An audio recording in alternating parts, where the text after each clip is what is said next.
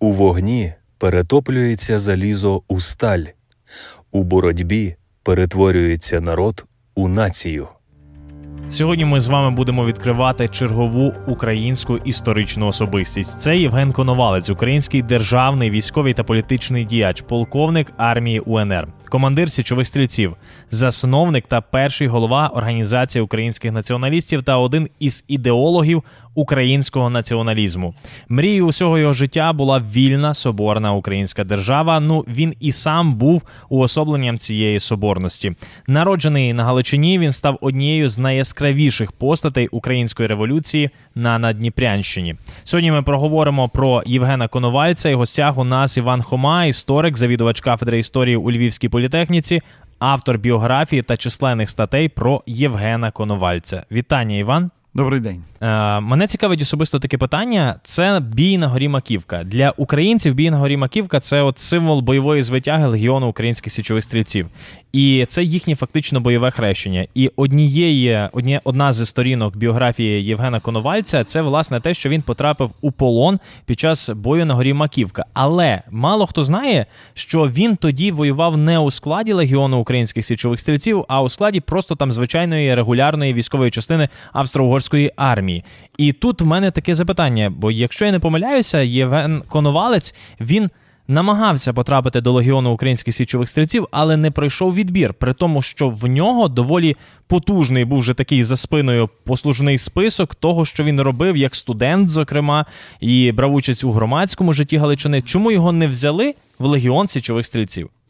Отже, Євген Коновалець завершив е, в червні 1914 року Львівський університет, факультет права і політичних знань, і, в принципі, в майбутньому планував, напевно, займатися політикою, а можливо, ще й писати е, докторську дисертацію, стати доктором права. Але почалася Перша світова війна, і Євген Коновалець. Змушений був після першої завершення навчання в університеті пройти службу в армії Австро-Угорщини.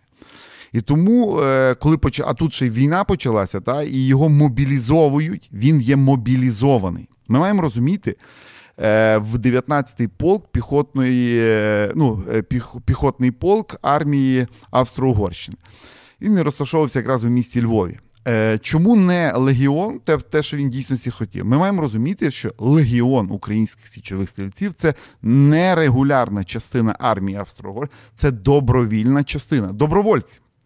І тому, відповідно, хто йшов в легіон і кого брали. Він там, там навіть мова не йде про якийсь там своєрідний такий відбір. Власне, йшли ті, хто не попав під мобілізацію в серпні 1914 року, але мав бажання прислужитися імперії, а відповідно ще й підкреслити, що він є українець, і в майбутньому українці після Першої світової війни хотітимуть більше прав в Галичині, то пішли в січові стрільці у СУС. А Коновалець тому, ну якби він е, був мобілізований, і тобто в нього варіанту як такого Якби його не мобілізували, та то можливо би він я сумніву нема, що він би був лідером в Усусах. А далі Маківка.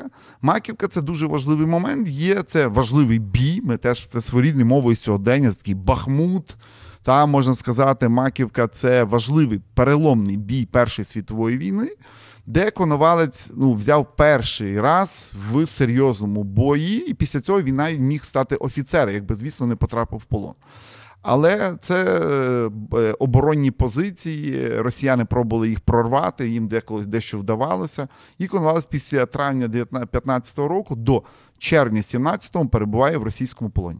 Його все-таки січові стрільці не оминули. Не ті січові стрільці, не український легіон, який в складі австро-угорської армії, але український курінь, Галицько-Буковинський курінь січових стрільців, який фактично він створив. Це одна з найбільш боєздатних військових частин армії УНР Української Народної Республіки. І ця дійсно боєздатна частина вона придушила більшовицьке повстання на заводі Арсенал у 18-му році. Потім бій під Мотовилівкою, коли війська е, Коновальця все-таки змогли. Порушити у ту рівновагу, і Скоропадський потім через це капітулює гетьман. Далі в нас є також, е, коли ми говоримо про переворот Оскілка, він теж підтримує Петлюру і робить стабільність в Українській Народній Республіці, адже е, січові стрільці Коновальця це така опора Петлюри. І ми бачимо, що він є соратником, підтримкою, опорою Петлюри в дуже різні моменти їхнього співіснування. Але 1920 рік. Варшавська угода. Петлюра віддає Галичину, Волинь, весь захід України Польщі, віддає рідну Львівщину, рідне село Зашків, віддає рідні села, рідні території Коновальця. Як він на це реагує і чи далі підтримує контакти з Петлюрою? Насправді він розумів, що стоїть питання української держави, хоч на метрі квадратному. Так, без Волині, без Галичини, але Україна є шанс, можливо, треба ним скористатися. І тому я б не сказав, що Коновалець там категорично проти Петлюри. Він розуміє, ну бо він пройшов це все. Та?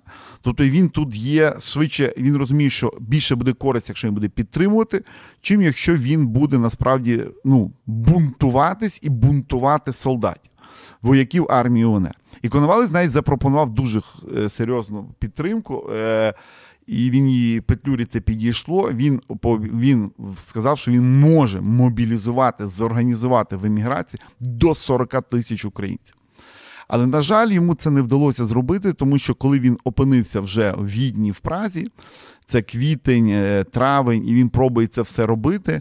Він зрозумів, що він є заручником. Він навіть собі не міг уявити, наскільки складні відносини між двома державними центрами УНР і ЗУНР. Так? Іван, запитання полягає в тому, що на Коновальця вплинули під час його формування як особистості, як е, національного такого патріотичного е, лідера. Це вплинули Грушевський, бо він пройшов його курс історії, Донцов, Боберський, тобто багато людей, з якими він там спілкувався або яких він читав. Але він, в свою чергу, вплинув на Бандеру і, напевно, в більшій мірі вплинув на Романа Шухевича. Адже, будучи у Львові, він жив саме в сім'ї Шухевичів. І чи це така львівська легенда, чи це насправді що молодий Роман Шухевич наслухувався розповідей і брав собі за такого авторитета Євгена Коновальця, і саме завдяки тому, що Коновалець жив у Шухевича, Шухевич став тим, ким ми його знаємо. Ну на, насправді так, дійсності там декілька місяців е, Євген Коновалець жив в бабці е, Романа Шухевича. Ну і в тому ж будинку також жив і Роман Шухевич, бо бабця здавала там вільні кімнати. Е, Коновалець звернувся після революції до Львова вже так на певний час, в липні 1921 року, і відповідно він шукав житло, і йому порекомендували звернутися до бабці Романа Шухевича. І ось цей період, коли він є у Львові, це серпень 21-го е, року, і приблизно це десь до січня 1922 року він там проживає.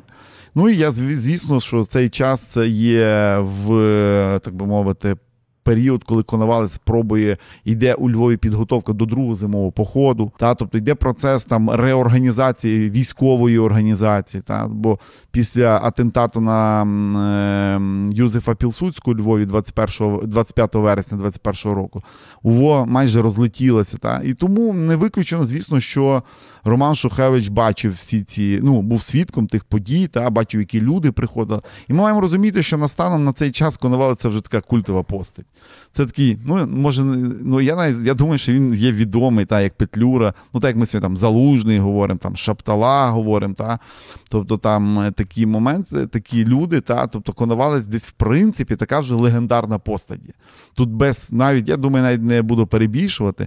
Ну і то я собі уявляю, коли Шухевич, ну це так само, якби я десь там залужного побачив та сьогодні. І коли Шухевич побачив Коновальця, тут ще він разом в одному будинку. Я думаю, що він сам був, звісно, що е, вражений та і намагався взяти за цей період часу щось для себе дуже добре, таке корисне, і те, що в майбутньому його перетворить в ту людину, ким він стане, не менш легендарною постаттю та засновником, е, фундатором української повстанської армії. Ми знаємо, що Євген Петрушевич, який жив тоді е, за кордоном у Відні, який керував урядом в еміграції Західноукраїнської Народної Республіки, Євген Петрушевич в той час починає дивитися в деяку іншу сторону. Е, кожного року в нього все більше і більше оці такі радянофільські погляди з'являються. Тоді як Євген Коновалець він чітко проукраїнський, і між ними настільки великі розбіжності, що є така от е, історія про те, що е, уряд з УНР він відсилає вбити Юліана Головінського е, до Львова для того, щоб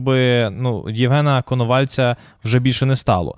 Але цього не сталося, тому що оцей Юліан він все-таки сказав: ні, я не буду цього робити в кінцевому результаті. Тобто, це насправді було настільки глибоке протистояння українського руху, що готові були вбивати один одного. Ну я вам скажу так: е, ну Євген Петрушевич знав, розумів, хто такий коновалець, і в нього, звісно, що була на нього така образа ще з листопада 1918 року, і потім навіть значна частина невдач Євгена Петрушевича і Зунер, та вони були зіпхані на Коновальця, що це він винен. Хоча ну, нема часу насправді уточнювати, але. І тут Коновалець 21 рік, ну, якщо так об'єктивно, його люди у Львові вони реально вставляють та, соратників Петрушевича, тобто ці хлопці, які тут, тут творять політику. Та. І ті, ну е, я б не сказав, що Коновалець не поважає, він поважає, але він вимагає теж не ображати його. Тому що інформаційно Євген Петрушевич і його газети знищували коновальці січових стрільців буквальному розумінні слова знищували, та, дискредитували там і так далі, що їм не здалося. Коновалець дуже вдало на це навіть такий відповідь в нього є в листі. Я ну, взагалі каже, ну, в принципі, насолоджуюся цим. Мені прикро, що мене дискредитують, але вони мені роблять рекламу. Та? Тобто від їхніх негативних статей в мене імідж зростає, тому я їм за це дякую. І тому навіть в дійсності такий десь який випадок, але він ну важко його так документально, він не простежується, він десь там в спогадах. Я думаю, що навіть е, Євген Петрушевич, коли таке приймав рішення, або швидше за все, це його оточення приймало рішення. Вони насправді, ну я думаю, об'єктивно не розуміли до кінця, хто такий коновалець, і той, хто навіть захотів би це виконати рішення, він точно це рішення не буде виконувати там вбивство. Ну це потім стане соратником коновальця та людина, яка мала його вбити. Смерть Євгена Коновальця це фактично якась і іронія долі тому що ми знаємо, що з міста Мелітополь є Дмитро Донцов. Дмитро Донцов, який є основоположником інтегрального націоналізму, людина, е, яка придумала ту ідею, якою потім користувалася організація українських націоналістів. І з того ж міста Мелітополь є вбивця Євгена Коновальця. Це Павло Судоплатов, який, до речі, має причетність і до вбивства Троцького, і потім навіть до вбивства Шухевича. І два роки від 36 до 38 року він е, втирався в довіру до Євгена Коновальця. Тобто Євген не бачив, е, що з ним, яка людина з ним працює. Тобто він не відчував е, того, що це е, засланий агент радянських спецслужб. Я над цим теж задумувався, так знаючи е, ці моменти, відчуваючи Коновальця. Я думаю, він вже давно ну, він в Україні був останній раз в грудні 19-го року. Та? Тобто він давно втратив на Дніпрянській на, на та Україні, а в Галичині там в листопаді 22-го року. І він, напевно, втратив розуміння такту. Ем, е, що там насправді відбувається, які люди, та де щоб можна було гарно відфільтрувати, хто насправді з тобою грається, а хто з тобою говорить щиро. І думаю, коли власне ця агентура так зайшла, вона розуміла про це, і тобто ті емоційні речі, та, тобто, які йому говорили, він якби їх, на жаль, та, сприймав та, і ближче підпускав до себе майбутнього свого вбивця. Інше питання, звісно, що питання безпеки, та, теж яке не відфільтрувало та, і не вказало, що це насправді радянська агентура. Якщо подивитися на вшанування пам'яті Євгена Коновальця, то Другою країною, яка його вшановує після України, є Литва. Адже в міжвоєнний період, можливо, хтось не знає, Євген Коновалець він був громадянином Литви. І Чому саме Литва? Що давало громадянство Литви на той час Євгену Коновальцю? Ну, в Литві була схожа доля, як і в Україні. Правда, Литва тоді виграла свої державницькі змагання, і вона мала свою державу. Правда, в них поляки відірвали кусок території та з містом Вільнюс. Та. І столиця це було Каунас. Маленька держава, але вона знайшла в Коновальцеві і в тій структурі, яку він очолював, у ВООУН, власне, це стала така їхня закордонна служба розвідки. Та? Тобто, яка їм допомагала, звісно, основне це ціль це Польща, щоб десь там передбачити, не допустити нападу окупації Польщі Литви. І тому вони надали Коновальцеві е, паспорт приблизно десь 1925 року. Він мав два на одне на своє прізвище, а інше мав на е, прізвище.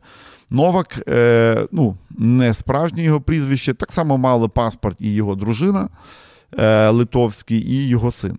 І більше того, Євген Коновалець мав, крім того, що громадянство литовське, він е, мав також і таку легальну основу. От він займався, він був офіційно в тогочасному світі політиком є тим, ким ви є, журналістом. В нього є журналістське ще й литовське посвідчення, і це давало йому можливість бути. Він жив в Женеві довший час, е, власне, відвідувати Лігу націй. Я маю такі його збереглися в його фонді. Те, що ми кажемо, акредитаційні там якісь документи, та? тобто право відвідувати як журналіст засідання Ліги націй, і відповідно там репрезентувати Україну і відстоювати ті чи інші інтереси. Тому насправді це дуже була цінна постать, та, та така е, для Литви Євген Коновалець, військова організація, а потім і організація українських націоналістів. Кожного разу у нашій програмі ми запитуємо чат GPT, щоби він відповів вустами того чи іншого історичного персонажа. Сьогодні ми задали питання Е, чату GPT, і він відповідає вустами Євгена Коновальця. Уяви, що ти Євген Коновалець, дай кількома реченнями відповідь на питання, як потрібно діяти, якщо незалежність України опинилась під загрозою. І чат GPT відповідає: як Євген Коновалець, я би сказав, що в такій ситуації нам необхідно об'єднатися як нація і виявити максимальну міцність і рішучість. Спершу важливо мобілізувати нашу армію та зміцнити обороноздатність країни, залучивши населення до воєнних зусиль. Потім дипломатичні зусилля мають бути зосереджені на залученні підтримки від міжнародних партнерів та організацій, щоб утримати загрозу із зовнішнього світу. Важливо також підтримувати дух нації, розповідаючи про нашу історію, культуру та цінності, що зміцнить патріотичні почуття та збереже єдність українського народу. Так відповів чат GPT, і якщо накласти це на сучасний світ, фактично так українська влада можна сказати і почала діяти під час широкомасштабного вторгнення. Так би відповів Євген Коновалець, якби був з нами. То я вам скажу, що заперечень до чату GPT немає. В принципі, все правильно є. Це те, я думаю, так само, якби діяв Коновалець, це те, що знаєте, ще можна одним словом, така карність. Та? Тобто ми повинні бути єдині е, в цьому питанні в найскладніший період часу, е, і це є основна запорука нашої перемоги. А далі виграємо державу, боротьбу, е, переможемо ворога і будемо розбиратися зі своїм сміттям. Говорили сьогодні про Євгена Коновальця, про керівника організації українських націоналістів, про українського патріота, який все своє життя присвятив боротьбі за незалежність нашої держави. Його справа і далі живе в кожному українцю. Підписуйтеся на ютуб канал Радіо ФМ Галичина, ставте лайки, натискайте на дзвіночок і підтримуйте україномовний контент.